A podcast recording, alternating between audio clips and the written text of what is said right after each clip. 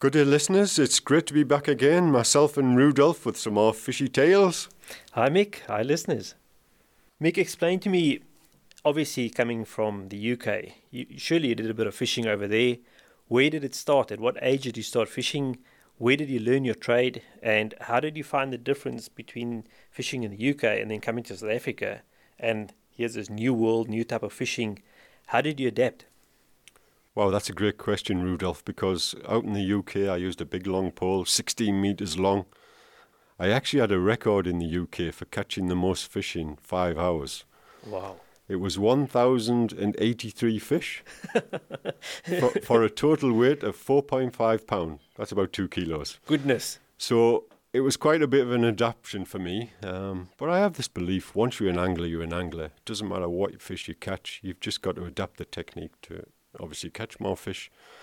But my fish I caught and was proud of, I probably used them for bait today to catch cutter and, and big wow. Yeah, so it was a it was a great big learning curve, but I think I got there in the end. You know, I'm still learning like everybody, but I'm quite honoured. I've caught some great fish in South Africa. Um, we get a remarkable story. Um, you know, us as anglers, um, it's it's a long process of becoming a very good fisherman. And we all start at the bottom. And as you say, you started with a small little fish that weigh a few grams, and now you're out there on a kayak and a jet ski catching monster fish. Over many, many years, you've learned your trade, and it's so nice to hear someone like you who's got a passion for the sport and willing to share your passion and your knowledge with old anglers and up and coming anglers. And it just inspires so many guys to go out there and enjoy the sport that we love so much. Yeah, you're right, Rudolph. And, you know, if I look back now, when I really started uh, my angling career in South Africa, 2005, I put my heart and soul in and really, really put the hours in. But to get information was quite unbelievable, uh, you know, and people wouldn't tell you anything.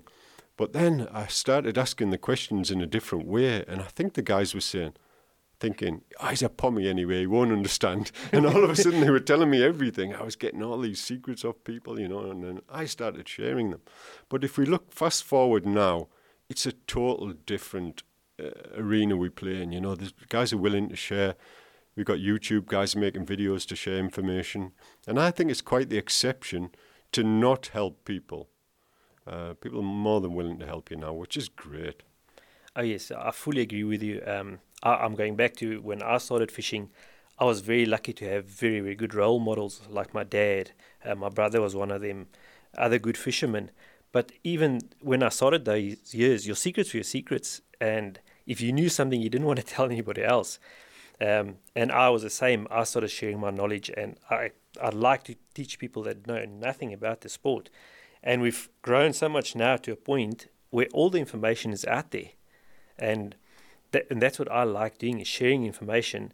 And I think the main reason I do it is for obviously, like I said, the passion of the sport, but also conservation. Because for me, fishing is connected to conservation.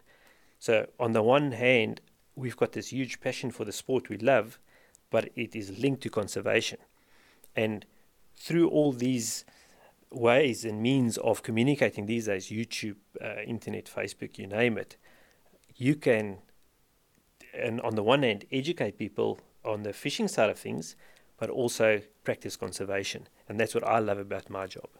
Yeah, I totally agree, Rudolph. I mean, if you look at the angling competitions now, there's so many catch and release. Uh, the magazines uh, uh, like Go Fish, who I'm involved with, there's prizes for catch and release fish.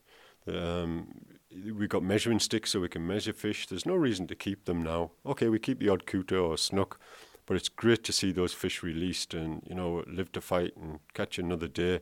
I actually seen an article about a tag shad a couple of days ago. It was from where was it from? Cape Town or? Yes, all the way down from the Cape and caught right up in the north again. Um, just absolutely amazing to see that. And like you say, it's it's many years of combined uh, angling work with science and conservation. We're at this point now where we can actually tag a shad with an acoustic tag and follow it all along the coast and see exactly what route this fish takes. Yeah, it's incredible. So we're using technology now not only to improve angling to catch more fish, but we're actually using technology to release those fish. And when you get that type of feedback, that just says to me, I would love to get involved in that and tag a fish and find out somebody caught it a couple of years later and it's grew. That's great information. All right, uh, thank you so much for giving us a, a nice insight into your background. And in our next show, I'll explain to you where my passion started and how I got involved in fishing. Great. Can't wait to hear that, Rudolph. So goodbye and goodbye, listeners. Thanks for tuning in. Goodbye. See you next week.